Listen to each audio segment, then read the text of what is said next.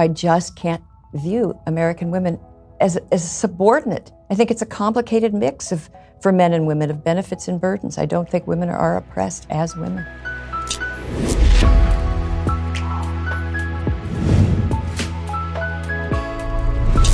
Well, here we are on this week's Sunday special with Christina Hoff Sommers. You know her from the Femsplainers, and also she is the factual feminist. She's over at American Enterprise Institute. We're going to get into all manners, various and sundry. But first, let's talk about the end of your life. You're going to die, and that means that you need life insurance. Life insurance is really important. It's also really confusing. No wonder four out of 10 people don't have it. Maybe you're one of those people. But if anything were to happen to you, if you were to plot, it's important that your loved ones are taken care of. Besides, life insurance rates are the lowest that they've been in 20 years, and the best time to buy is right now the best place to buy is policygenius.com. Policygenius is the easy way to compare life insurance online. In just five minutes, you can compare quotes from the top insurers to find that best policy for you. And when you compare quotes, you save money. It is indeed that simple. Policygenius has helped over 4 million people shop for insurance, placed over $20 billion in coverage. They don't just make life insurance easy, they also do disability insurance and renter's insurance, health insurance, all sorts of insurance. If you care about it, they can cover it. So if you've been putting off getting life insurance, there's no reason to do so any longer because if you put it off too long, you're going to be dead, and then it's going to be too late. Go to policygenius.com, get your quotes, apply in minutes. It is that easy. Do it right now, and you should. Their rates are their lowest in 20 years. Policygenius.com, the easy way to compare and buy life insurance. Again, policygenius.com. Well, Christina Hoff Sommers, thanks so much for stopping by. Really appreciate it. Oh, I'm so happy to be here. It, it infuses me with happiness because you're a happy person. So let's talk a little bit about your background. So for folks who don't know Christina Hoff Sommers, she's the feminist that feminists love to hate because you actually say factual things about males and females and sex differences and and the hot topics today. We'll get to all those hot topics. But first, let's talk about how you got where you are politically, because you weren't always conservative. In fact, in some areas, you still don't consider yourself a conservative. So, how did you go from being kind of just an academic professor to being one of the most well-known foes of the of the modern feminist movement? Well, I uh, first of all, I was brought up in L.A., not far from here. I went to University High School in, Nice, I okay. guess, in Brentwood, and I was very left wing, and especially in high school, I read the Communist Manifesto, and it all made sense. It seemed so right. Of course, to each according to his need, from each according to his ability. It was just kindness, and um, so I was quite carried away with that for a while. And then I don't know. In college, I I, rem- I remained not a Marxist, but just my default mode was always liberal. My parents very very liberal, bordering on communist. But uh, then in 1988, I was a professor, a college professor, and I was invited to go on semester at sea. It's a ship that goes around the world, and it's a, a, a university at sea. And so somehow I got on this thing, and I was teaching, and I guess I was I'd been teaching maybe for 10 years or something, but I had never sat in my fellow professors' courses before. And so this ship was about 500 undergrads, mostly conservatives as far as I could tell, from USC, SMU, pretty wealthy. You know, mom and dad could afford to send Junior on a sh- trip around the world. And the professors were uh, socialist to Marxist. And so I started to bicker with them in this course we had called CORE. And I, I suddenly, and, and then suddenly at the, at the end of the trip, this older professor who was very left wing warned me, You better be careful. You're going to end up being just like Jeane Kirkpatrick. and I didn't know who she was. I looked her up and thought, I think I like her. Maybe I am her. and she was at AEI. And I ended up at AEI. But um, anyway, it was kind of accidental. I think if I hadn't got on that ship, I might not have known what was going on in other people's courses. Okay, so what happened to academia? So you've been in academia for a long time. Have you seen active changes in the way that academia has operated since the 80s, or do you think that it's been pretty consistent? It's just more well known because of social media now in terms of the sort of radical leftist dominance, even in, in some of the hard sciences, in terms of shutting down debate and, and investigation into knowledge? It's gotten worse and worse. And here's why. It used to be that universities always, you know, tend to be liberal. However, a lo- there were a lot of radicals that came out of the 70s, uh, the late 60s, 70s, for various reasons, went into the universities. It was the one institution that you, you could take your radical politics and find a home there. And they did. They were more radical than the liberal professors who hired them. The liberal professors who hired them might have believed in intellectual diversity, so maybe they would have allowed some conservatives and moderates and then some radicals. The radicals didn't think the same way. so as the older scholars retired and the young radicals gained a foothold in, in many departments. I mean, certainly women's studies, they were always there. Um, and the various, you know, ethnic studies, but even in political science departments, history departments, certainly English departments, they would start hiring their own and and limit, you know, just not invite anyone else to come to the campus. So you had certain departments become like-minded people, like-minded thinkers and they did not present the other side respectfully. And they didn't want to have candidates come in. If you came in and appeared to be conservative or even moderate, you wouldn't get hired. So it's so the, the professors have become more radical. And I also think if you look at the, the schools of ed, people don't think about schools of ed, what, what's the curriculum there? It's, it's very left wing. And um, so we have a lot of teachers who are trained in liberal or left orthodoxy going into our junior high schools and high schools. So, so you have had a transformation of the educational system. So you call yourself a factual feminist.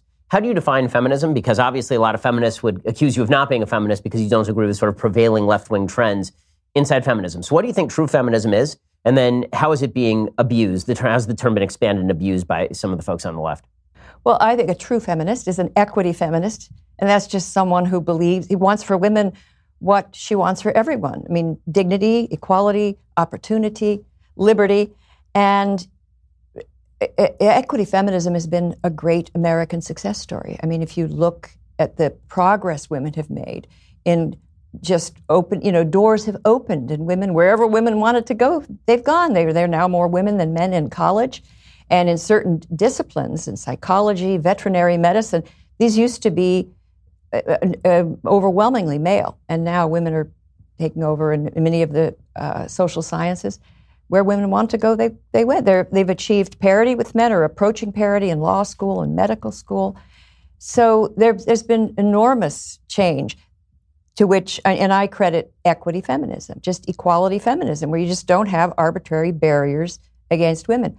But there's another school of feminism entirely that is not part of this kind of classical liberal tradition of greater opportunities for people. This is what I've called gender feminism because they believe in uh, what they call the sex gender system, and that women are not merely held back by old fashioned laws or customs. It's not enough to change the society. The entire system must be taken down. It, you know, and, and so it's a much more radical approach. And they they think of American women as an oppressed class of people. And, and when and, and, so after I was on that ship, and I had, there were some radical feminists there too. I wrote a piece about what I experienced on that ship called Professor at Sea, and I sent it to the Atlantic. And the editor wrote, and I'd written about the feminists on ship who were very colorful and extreme, and you know we were seeing the whole world, and and we'd come into ports and the, the students could go and see some of the glories of civilization, the Alhambra, you know, they could go to Seville, and they would take them to wedding stores to see how the wedding industry oppressed Spanish women and things like So I just wrote about this. And Michael Curtis, this editor at the Atlantic, said, I can't really use the piece that, that you wrote, but the way you talked about the feminists is so different, so interesting, and you're doing it as a feminist. And he said, I'd like you to write about that. And that later became my book, Who Stole Feminism. So in the book, Who Stole Feminism, I pointed out that there are these two traditions, and that one of them is everyone should be, every uh, contemporary American should be an equity feminist, and we have pretty good data which shows they are. Most people believe in equal pay for equal work, and they want their daughters and sons to have the same opportunities. So, equity feminism, I believe that we owe most of women's progress to that classical liberal tradition that came originally from the European Enlightenment. Gender feminism does not come out of the European Enlightenment as such, it's more of a Marxist tradition. Conflict theory, class struggle, but in this case, gender struggle, or now intersectional struggles. So um, I, I just can't view American women as, as subordinate. I think it's a complicated mix of for men and women of benefits and burdens. I don't think women are oppressed as women. Well, why do you think gender feminism has gained so much credence and credibility? American women are living the best lives the women who ever lived in the history of the world by a pretty large margin. Why is it that, that this sort of toxic feminism, to, to use Yeah, a, it's a good- to hijack a term, why, why is it that that has, has gained so much ground in the public discourse? Well, as I said, it gained a foothold in the academy, and particularly in women's studies. So it's sort of a one party system. And if you are a dissident feminist, and you could be a, a feminist, you could be a scholar, you can be a Laura Kipnis or a Katie Roiphe, a, a Christina Sommers, a, a Camille Paglia, my, but all of us were, have been critical of aspects of radical feminism. Then you become persona non grata. You become part of the problem, part of the systemic oppression of women. You, you've become an agent of the patriarchy. And they just call you names. So you don't get hired. Your, your materials aren't taught. So students are, we have now, you know, going back 20 years, graduates, and the more elite school, the more likely that in their gender studies, you know, they're very adamantly teaching these these rather extreme theories about women's oppression, and they use propaganda, ph- phony statistics, and so we have lots of young people coming out, becoming bloggers, becoming you know activists who've never heard the other side. They've read it in their textbooks, they've heard it, and their- that whole worldview was reinforced. Now, it's true, if they looked at the real world, it doesn't seem to match, but it, it, you know, it's not majority. Majority of students don't become angry feminists, but enough do, and now they're they're moving into the into the society. What do you think of the idea that, that this is part and parcel of uh, the, the hunger for a sense of victimology uh, that seems to be kind of crossing all political boundaries? Uh, it now applies to a lot of people on all sides of the political alley of folks who think that they're victims of foreign trade, people stealing their jobs. You have people who think that they're victims of an overarching racist American system. And now you have women who, again, are living in an extraordinarily privileged time by any dimension. by any measure. and- I mean, and the- the most opportunity-rich women in history. right and, and then they're and but they've had to come up with some framework in which they are victims how much of this do you think is actually prosperity eating itself it's just a prosperous group of people who have decided that they have to maintain some sense of victimhood in order to give their, them uh, a sense of purpose in the world It could be that it's, uh, uh, uh, you know, I, I don't want to speculate too much about their psychology because I'm just not sure. and there's, so, and, I, and I even worry about that. Um, sometimes I worry, like, why aren't there more dissident scholars like me? And it, it fills me with doubt. I think maybe there's something wrong with me. Maybe, maybe I am an agent of the patriarchy and I'm not seeing it. And so then I try to go back and read it and try and think, okay, I've missed something, and maybe, maybe women really are oppressed in some hidden way that I can't appreciate. Now, I've looked pretty carefully, as, uh, as well as a lot, uh, along with a lot of other people, at things like the wage gap and the glass ceiling, and I just can't help but see there are just other reasonable explanations that have nothing to do with discrimination. But I, I honestly try because it worries me that so many of them are carried away with it. And you know, why wouldn't there be more uh, people protesting and more scholars? There are not that many women scholars that join me. They're starting to change now. I think they've gotten so extreme that maybe I will have more company. But anyway, why do they believe it? I mean, it's it's a conspiracy theory for smart people. And you know, and the more intelligent you are, this is there's been good you know psychological documentation that just the more you can talk yourself into a belief system, and maybe they you know had a bad experience and they're projecting. I don't know. I know, you know, Catharine MacKinnon, who was sort of the leader of the gender feminist movement, and you know, she she thought that the patriarchal, oppressive system was so good. It was almost perfect, so perfect that people couldn't even see it. It was invisible. That's one of the things, you know. Now that could be a profound observation, and some people found it so, not me. I found it to be a paranoid conspiracy theory about reality that can't be falsified. It can't test it. As soon as you question it, that just shows you're part of the problem, you know. But Catharine MacKinnon, she did not win in the beginning. When she first came on the scene and the New York Times was covering academia, New York Magazine, and LA Times, uh, my side was winning. We won in the court of public opinion. Camille Paglia, you know, was sort of, she was on covers and things, and we, we just we, we won the argument. They won the assistant professorships, hmm. and that mattered more. So let's go through some of the myths that have been purveyed by the modern feminist movement because you spend an awful lot of time doing that. But first, let's talk about your online security. So, whether you are in a cafe or a hotel, we often rely on public Wi Fi to use the internet on the go. But something as simple as paying your bills online from a Starbucks can actually leave your data exposed. A hacker could easily intercept your information. They could steal passwords, credit card numbers, personal details. It's not just hackers. Government agencies like the NSA, well, they've got a lot of that information too. You don't really know how they're using it. So, what can you do to defend yourself? Well, the software that I use to protect my online activity from spies and data thieves is ExpressVPN. ExpressVPN has easy to use apps. They run seamlessly in the background of my computer, phone, and tablet. And ExpressVPN secures and anonymizes your internet browsing by encrypting your data, hiding your public IP address. Using ExpressVPN, I can safely surf on public Wi Fi without being snooped on or having my personal data stolen. For the best protection, you should use ExpressVPN every time you go online. And here's the nice thing ExpressVPN costs less than seven bucks a month. It comes with a 30 day money back guarantee, so you can try it and see if you like it. To take back your internet privacy today and find out how you can get three months for free, go to expressvpn.com slash Ben. That's E-X-P-R-E-S-S VPN.com slash Ben for three months free with a one-year package. Get ExpressVPN, secure your internet right now. Visit expressvpn.com slash Ben to learn more. Okay, so let's go back to these myths. So myth number one, the wage gap, which you mentioned. This is used by virtually every feminist scholar to suggest that America has some sort of superstructure of patriarchy.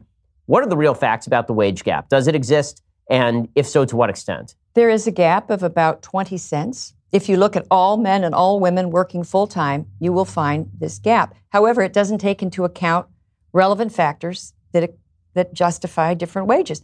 What did you major in in college? What profession are you in? How many hours uh, do you work per week? When you do these controls, the wage gap begins to narrow, and in some studies, it vanishes. So if you look at majors, college majors, you will make more money on average if you go into, I don't know, petroleum engineering or naval architecture or metallurgy. Apparently, you make money hmm. a PhD in metallurgy. But if you go into early childhood education, social work, or women's studies, not as much. So that counts. And oh, you know, then we look. Well, who who majors in petroleum engineering? It's mostly men and who majors in early childhood education, mostly women. So that is not, eh, you know, you have to take into account these relevant factors. And eh, what I see in study after study is they either don't do it or they play a little game like the American Association of University Women. They will say, "Oh yes, it's true. When you take relevant, you know, factors into control, it narrows, but there's still a gap." And then they insist, but uh, of you know, they'll say 12 cents or 15 cents. But, uh, but they don't take all of the relevant factors because they're probably 20 or 25 things. I mean, look at things like the danger of a job. If you look at the, the death gap, it's almost all men. I think it's 94% of, of fatalities in the workplace are men, Labor Department data. And every year, you know, so, we've got about 5,000 people who die in the workplace, almost all men. So that's another thing. They never look at the workplace as a totality. What jobs are people doing? And most of the gritty, dangerous jobs, you know, have you seen a woman like as a roofer, or if you're in a high-rise building and there's some guy out there, it's always a guy rushing the windows, and you know, so there's a you do get a pay premium for danger. You do get a pay premium for working odd hours or strange hours. Now, when I debate them, they'll say, yes, Okay, fine, you're right. But it's still discrimination because why is it that men take those jobs and women take their, their jobs? And why are women's jobs degraded and so forth?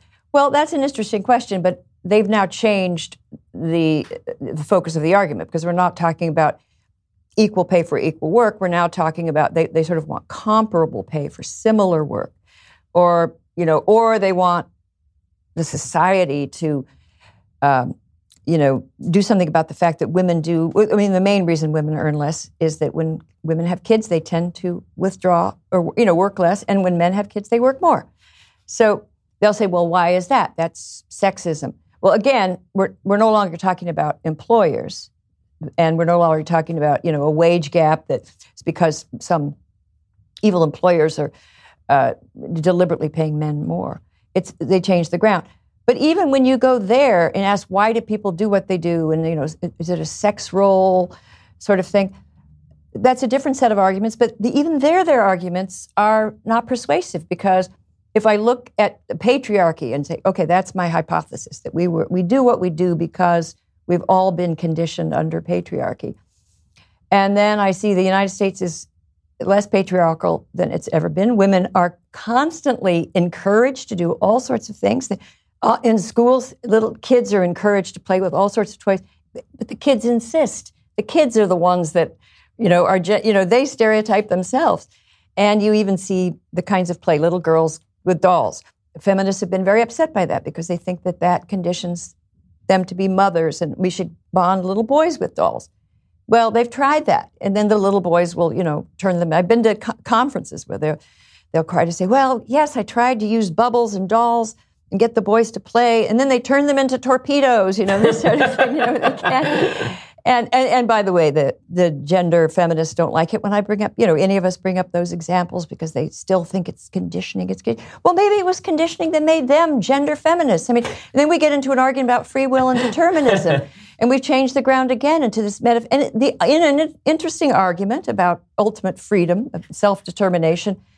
But I think that we have to at this point, credit women with agency when they choose what they're going to major in, when they choose the field, if they want to stay home with kids then I think that it's matronizing to suggest that they aren't responsible for their own lives. And this is one of the, the funniest things about these particular statistics. You look at nations like Norway, which have tried to forcibly disabuse people of the patriarchy. And in some of those nations, there's a much larger pay gap than there is in some of the developing nations where women are actually forced to work jobs that they don't want to. It turns out that when women are prosperous, they would very often less like to work those jobs where they're dealing with heavy equipment and not being able to be home with their kids. Well, it's, you just, yeah. And people have done surveys on preferences. Like, what would you like? What would be your ideal situation?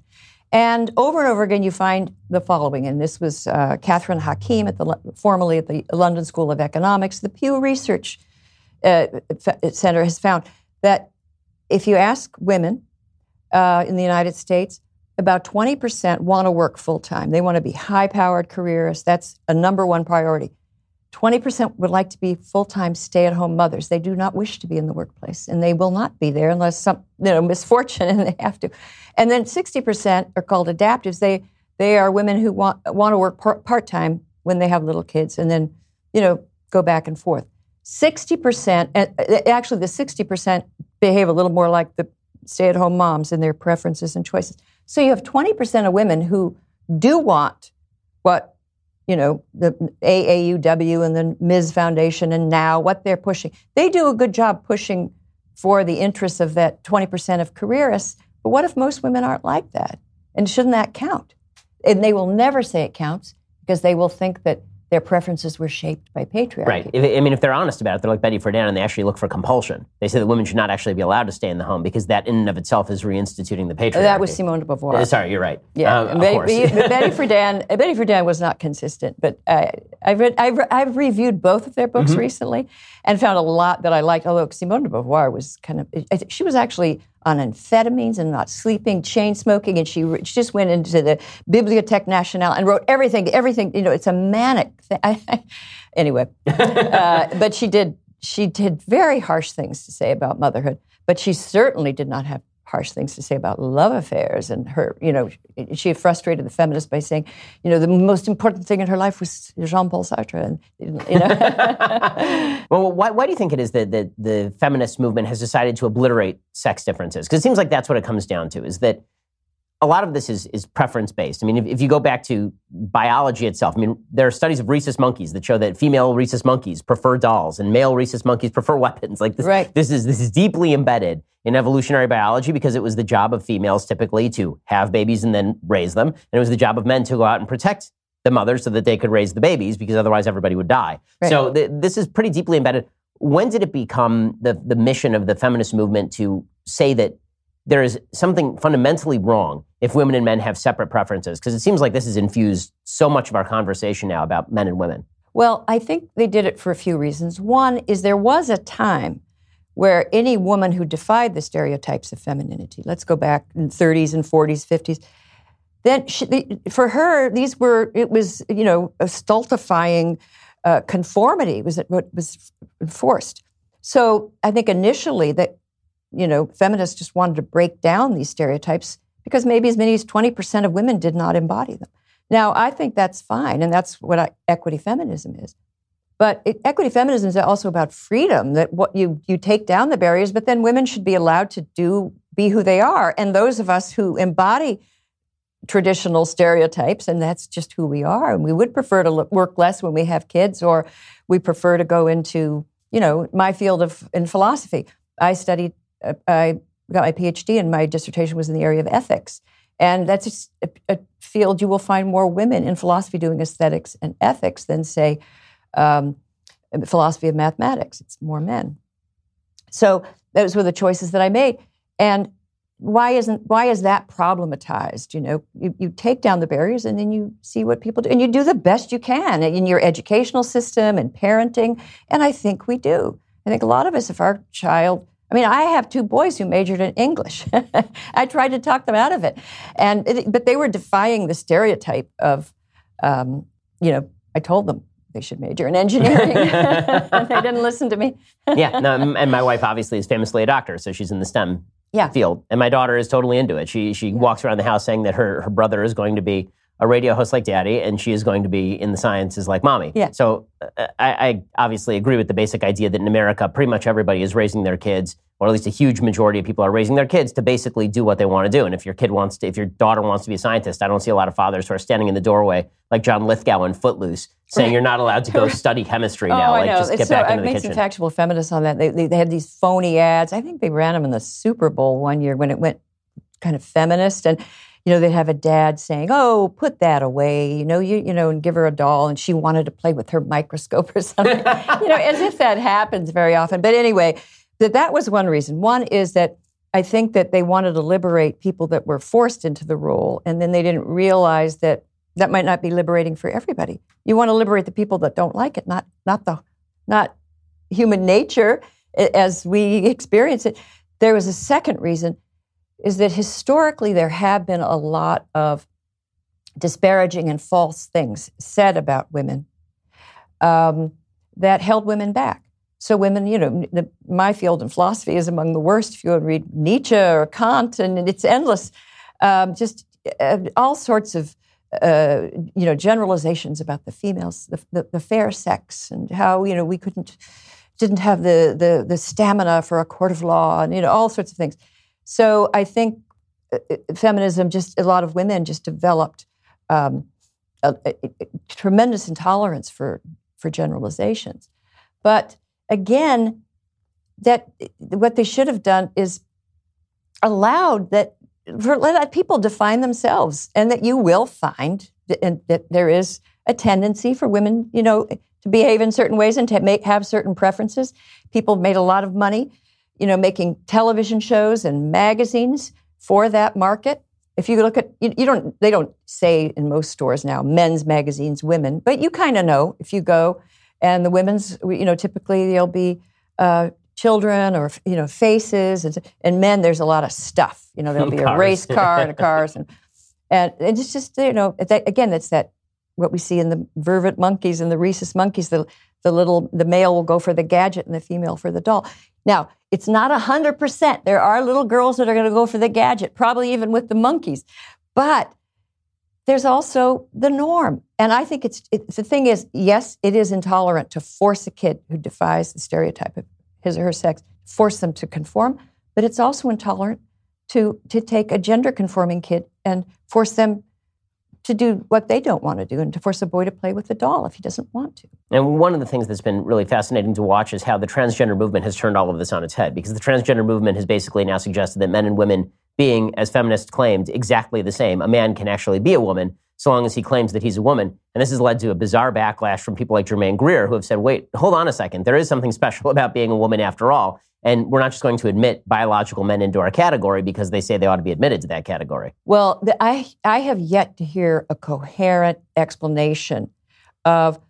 I mean, I'm more I'm more tolerant trans than you are, and uh, mainly because, uh, well, for one reason, at AEI, one of the first trans people that I met was Deirdre McCloskey, who's my favorite economist, philosopher.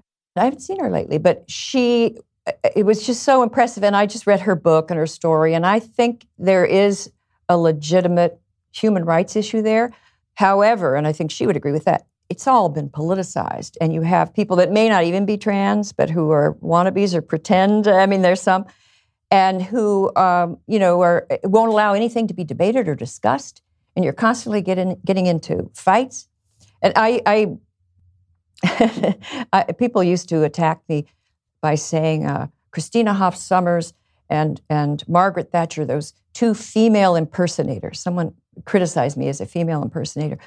And it happened on Tumblr a few months ago, and they got called out for using the phrase female impersonator and acting as though that was a criticism. And I felt I felt vindicated by that. so in just second, I want to ask you about some more of the myths that have been pervaded by sort of the feminist culture. But first, let's talk about the quality of your sleep. There's nobody on the planet like you, so why would you buy a generic mattress built for somebody else? Helix Sleep built a sleep quiz that takes two minutes to complete. They use the answers to match your body type and sleep preferences to the perfect mattress. Whether you're a side sleeper, a hot sleeper, whether you like a plush or firm bed, with Helix, there's no more guessing and no more confusion. Just go to helixsleep.com slash Ben Guest, because I have a guest. Take their two-minute sleep quiz, and they will match you to a mattress that will give you the best sleep of your life. For couples, Helix can even split that mattress down the middle and provide individual support needs and feel preferences for each side. They have a 10-year warranty. You get to try it out for 100 nights risk-free, so you really have nothing to lose. Right now, Helix is offering up to 125 bucks off all mattress orders. Again, 125 bucks off at helixsleep.com slash benguest. That's helixsleep.com slash benguest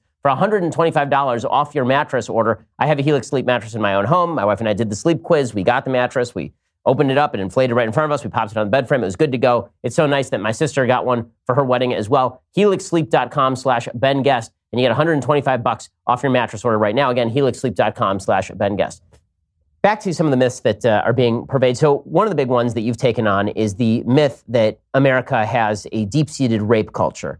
And I've always been sort of bewildered as to what exactly people mean when they say rape culture. Like, is there some vast group of men out there who are very pro rape that I've been missing somehow? Uh, and is there, in fact, some sort of rape culture that's happening on campuses? What are the actual facts with regard to the idea that America is in the midst of a rape culture right now? Well, first of all, for them, a rape culture is a society that is supportive and encouraging of, you know, male predation. And they would say that, that just it's just ubiquitous in, in films and songs and and they will point to a song like remember blurred lines mm-hmm, i know mm-hmm. you want Robin it you know. Thicke, yeah. And so they take that line i know you want it i know you want it. And then and that's rape culture. That's a man in, intimating that you know no matter what she says. He, but then, you know, other people would point out that there were a lot of songs, even songs, I think even Beyonce had a song that said that. And so it's never quite, it doesn't, you know, I try to find this culture because to me, it looks like we're a culture, properly so, that is, that despises rapists. They're, I mean, they're, they're, they're with murderers and child molesters, rapists, the low, you know, lowest cycle of hell. There's, and that's why it's very important to have due process because it's such a serious allegation because we have little tolerance. So I don't, and, and then look at American society and you look at the data and you see that all violent crime has gone down. No one knows quite why, but lots of theories. But uh, rape and sexual assault, it's down, except on the campus when they do these studies that are flawed. So they, they have a, it's called advocacy research. You can prove anything if you rig the study.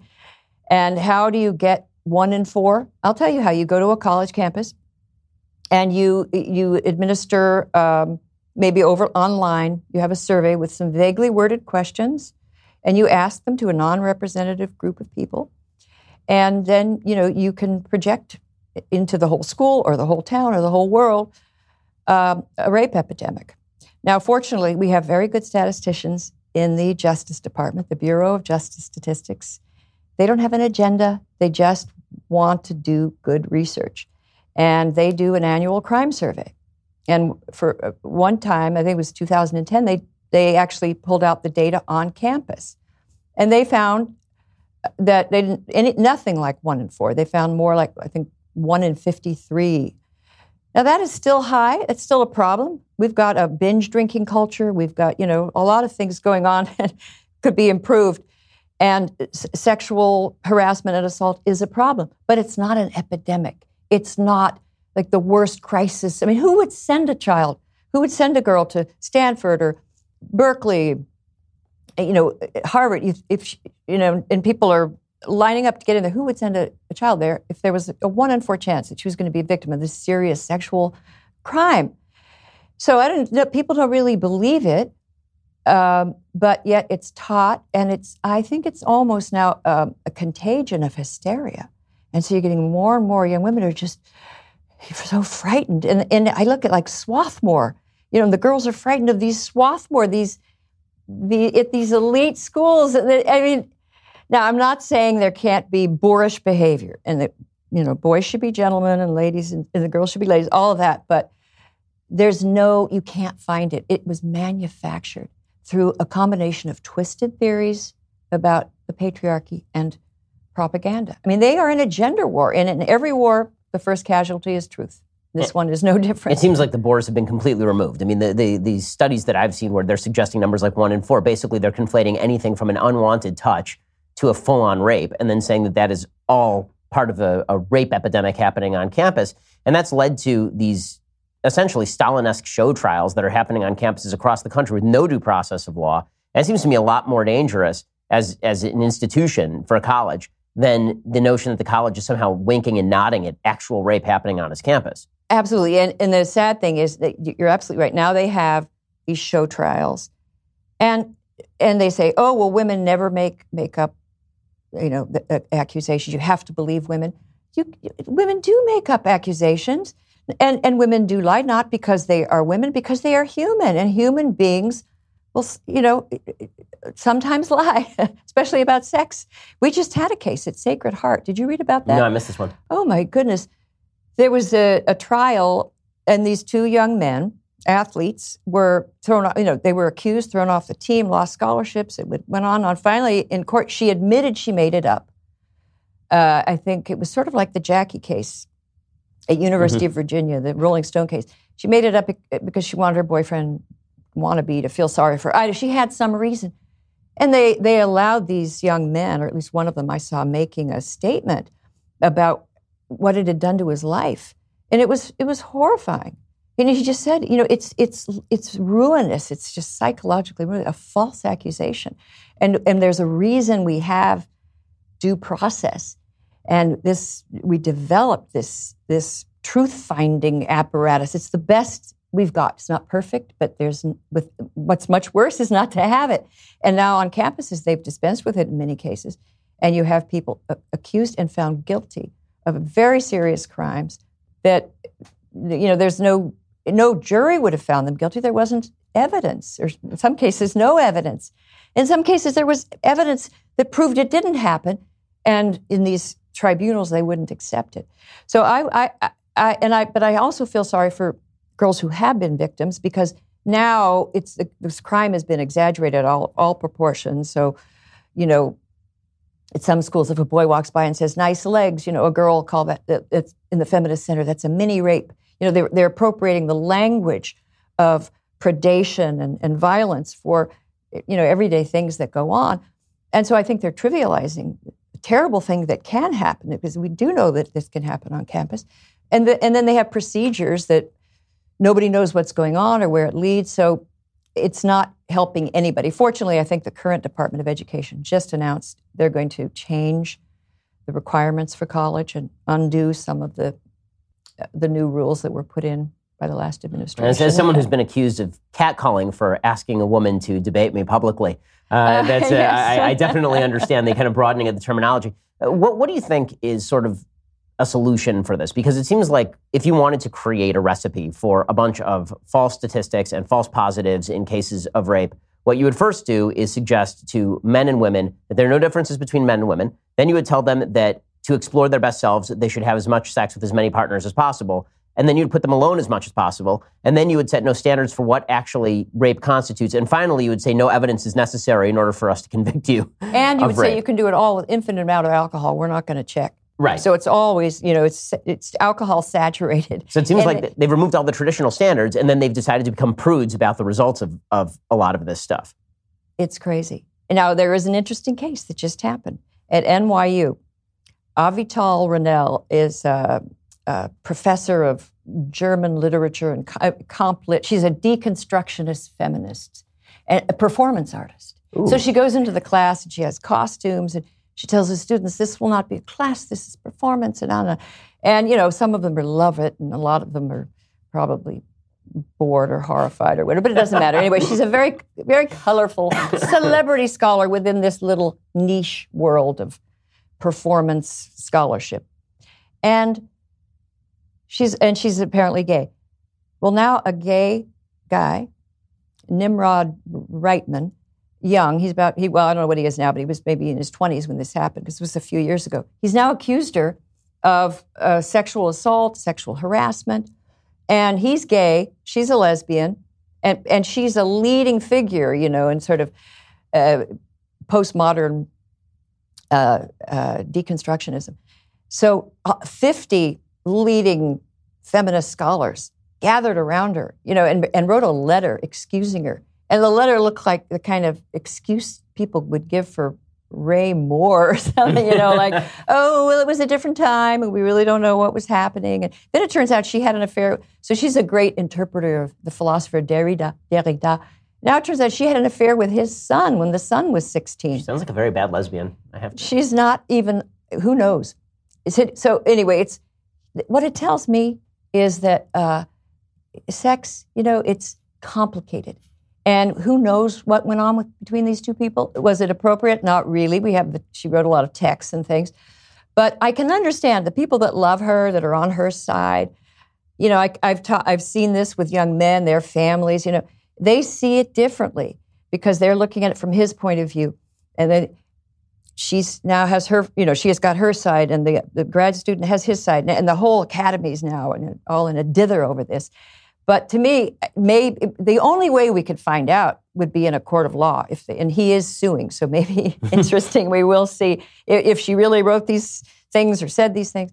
But it it proved to the whole academy the, the need for due process. What bothers me about is I wish these fifty uh, scholars had noticed that this was happening, not just to their friend Avital Ronell, Professor Avital, but but it's been happening to young men on their campus. It's happened to a lot of male professors where you're just run out of town and assumed guilty because accused. I mean, Laura Kipnis basically got shellacked at Northwestern for simply suggesting there'd be some sort of form of due process for a male professor who was accused of basically yes. similar activity. And she was investigated. This professor was investigated for an article that she wrote in the Chronicle of Higher Education.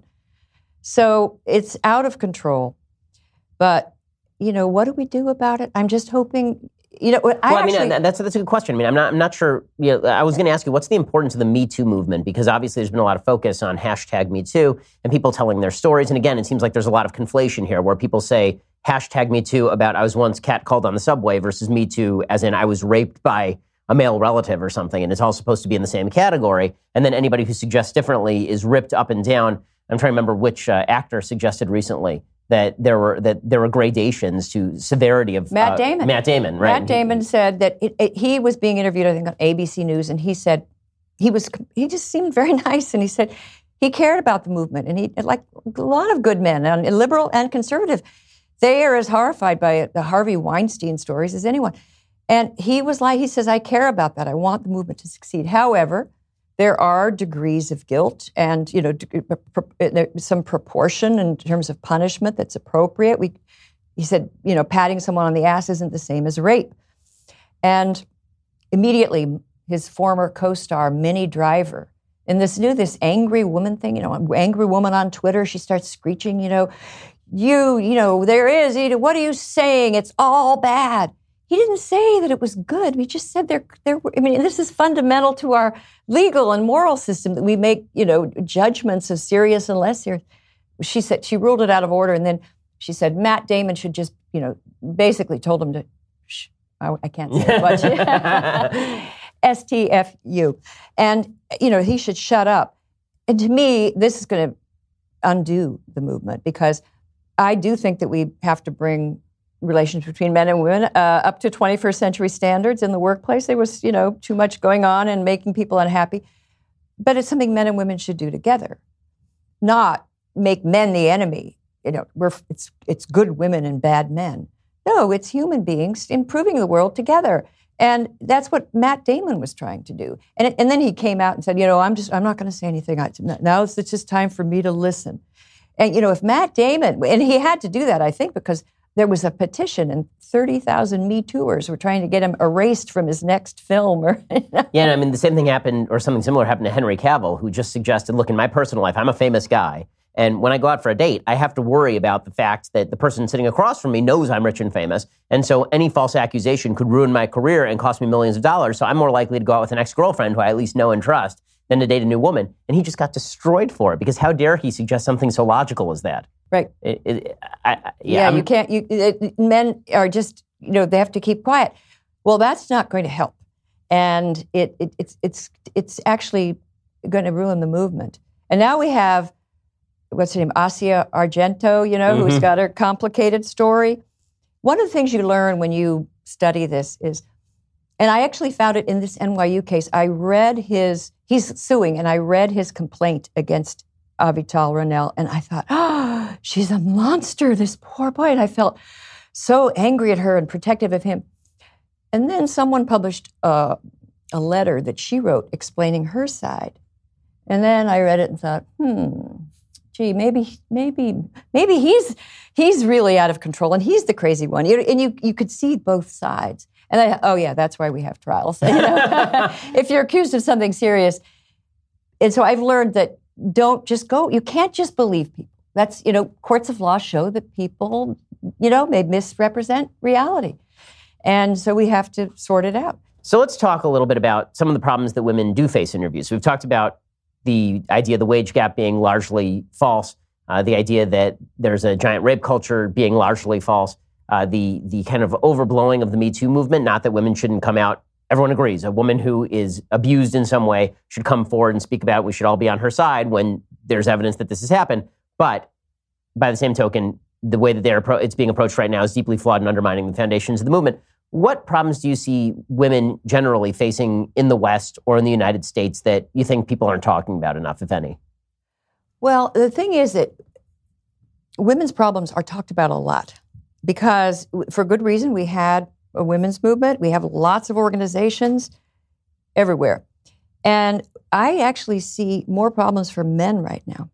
And men don't have a lobby, especially little boys and I wrote a book, The War Against Boys, what's happening with little boys in school. So um, right now, I'm mainly concerned about the men in, you know, the, the vast numbers of men in prison, the, the, the boys that are dropping out of school, the men that have not just dropped, uh, that aren't just unemployed, they're not looking for work. We've got, you know, able bodied men in their prime earning years who are not in the workforce.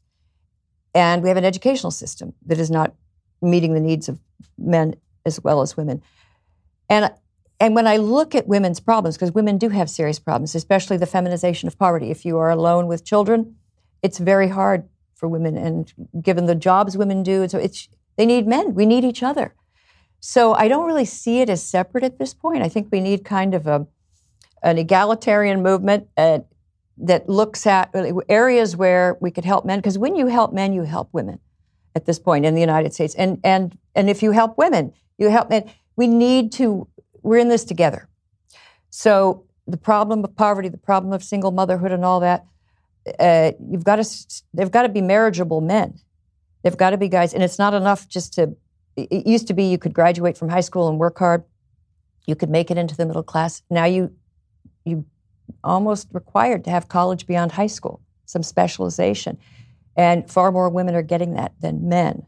So we may end up closing the wage gap just by eh, having a better educated women. But socially, that is not, the projections are not good for a stable society. It's not good for the workforce. and other countries are addressing that problem. So, anyway, the, I do see a problem, the financial problem with women, but I think it's connected to men. The most serious problems for women, though, as you said, I, they're not in the West. I think there are many parts of the world where they have not had two major waves of feminism. They haven't had so much as a trickle.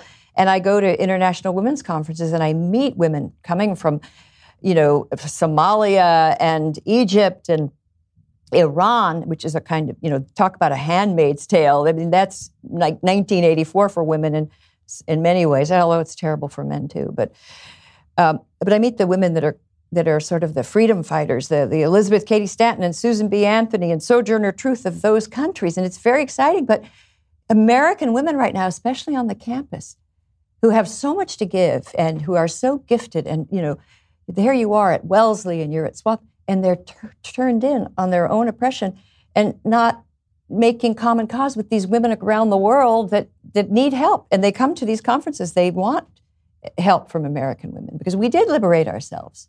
And they want to do the same. And I don't understand why our women's movement wouldn't be so, so focused on making those connections. And, you know, you, you go back in the 80s on the college campus with apartheid in South Africa, and, you know, the students were very focused on the social justice in South Africa. Where are they today on gender apartheid in, in you know, Saudi Arabia or something? They're mostly talking about apartheid, gender apartheid in the Girl Scouts and Boy Scouts, or you know that we have separate, you know, they, that the language is all about you know of crisis for our society, which is not a patriarchy. Now, to, to, come back to the United States for a second, it seems to me one of the big problems that I've seen, particularly among men, since we're going to talk about men, is this feeling of, of lack of purpose. And that seems like that's been exacerbated a lot by the false perceptions regarding gender and sex. That my contention has always been that young men, particularly, either create or destroy, and there's not a lot in between. And I can see it with my two and a half year old boy. He's either building blocks or he's knocking them down. Those are the only two things that he is doing at any given right. time. And usually he's knocking them down. Usually he's just a suicide machine. He's trying to kill himself full time, and it's my job to stop him from doing that.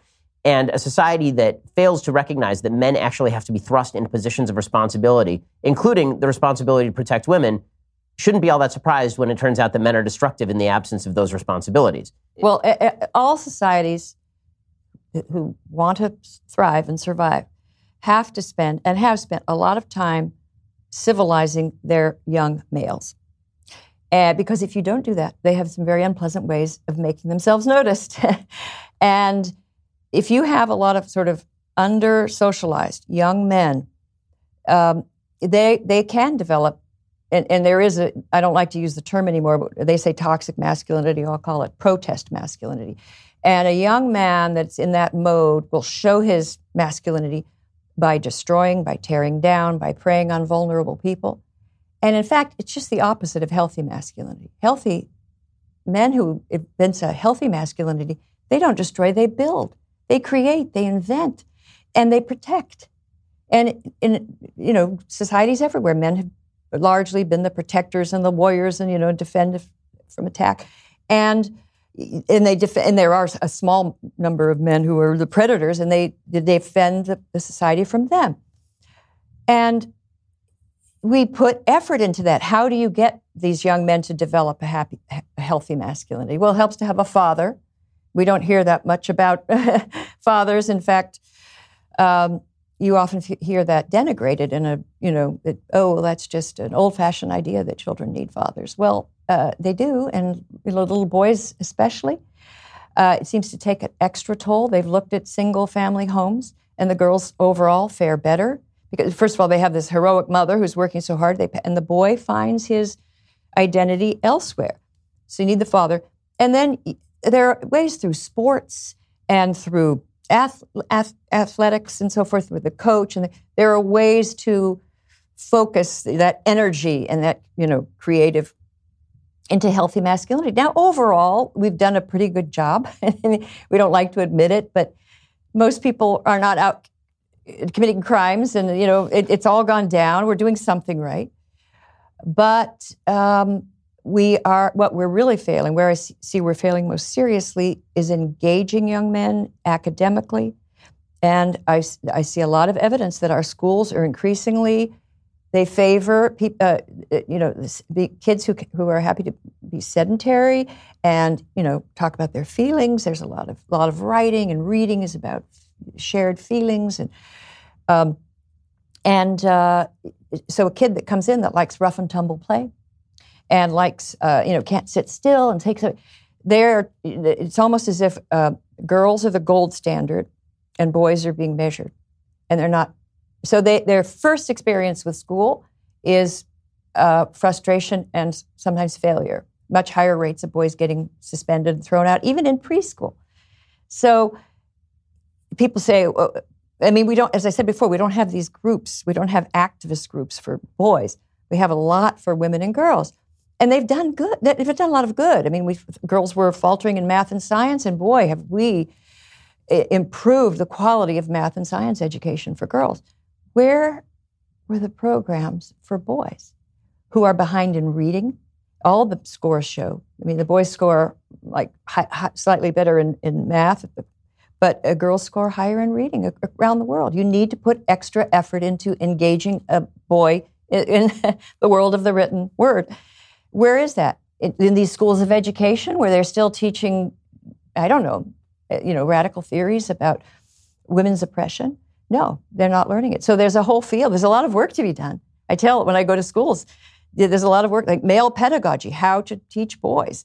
And they're already starting in Australia and Canada because they're worried about their workforce. They don't want to have, you know, 20 or 25% of, uh, you know, men, you know, in some, you know, who can't cope in an information economy.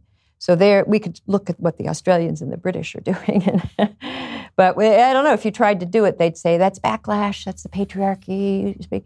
No, it's not. I don't want to speak that language anymore. I don't think it's helpful. What's helpful is to recognize one another, men and women, as, um, as I said, just working together and mutual civility and respect and even love has been known to happen. so I have one final question for Christina Hoff Sommers, and this question is a doozy. I promise. We're going to ask relationship advice from Christina Hoff Sommers, but first you have to be a Daily Wire subscriber. Subscribe. Just go to dailywire.com, click subscribe, and you can hear the end of our conversation over there. All right, so check out the Femsplainers podcast. Also, go and check out the Factual Feminist over at American Enterprise Institute. Christina, thanks so much for stopping by. I really appreciate it. Thank you.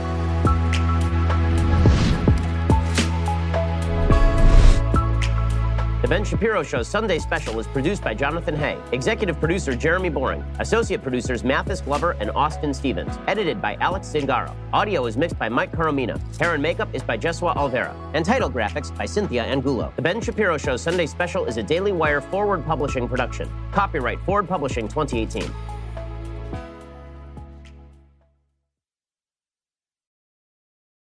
We'll get to more on this in just one second first. Pure Talk believes in American values, and that free should mean, you know, like free. So when you switch to Pure Talk today, you'll get a free Samsung 5G smartphone. There's no foreign line requirement, no activation fee, just a free Samsung that's built to last with a rugged screen, quick charging battery, and top tier data security. Qualifying plans start at just 35 bucks a month for unlimited talk, text, 15 gigs of data, and a mobile hotspot. Pure Talk gives you phenomenal coverage on America's most dependable 5G network. It's the same coverage you know and love, but for half the price of the other guys. The average family saves almost $1,000 a year. So, I challenge you to choose a company that actually doesn't hate your guts and shares your values. Let Pure Talk's expert U.S. customer service team help you make the switch today. Go to puretalk.com slash Shapiro to claim your eligibility for your free brand new Samsung 5G smartphone and start saving on wireless today. Again, go to puretalk.com slash Shapiro to switch to my cell phone company. I've been using them for years. They're fantastic. You'll love them as well. Go to puretalk.com slash Shapiro and claim your eligibility on that free brand new Samsung 5G smartphone. Start saving.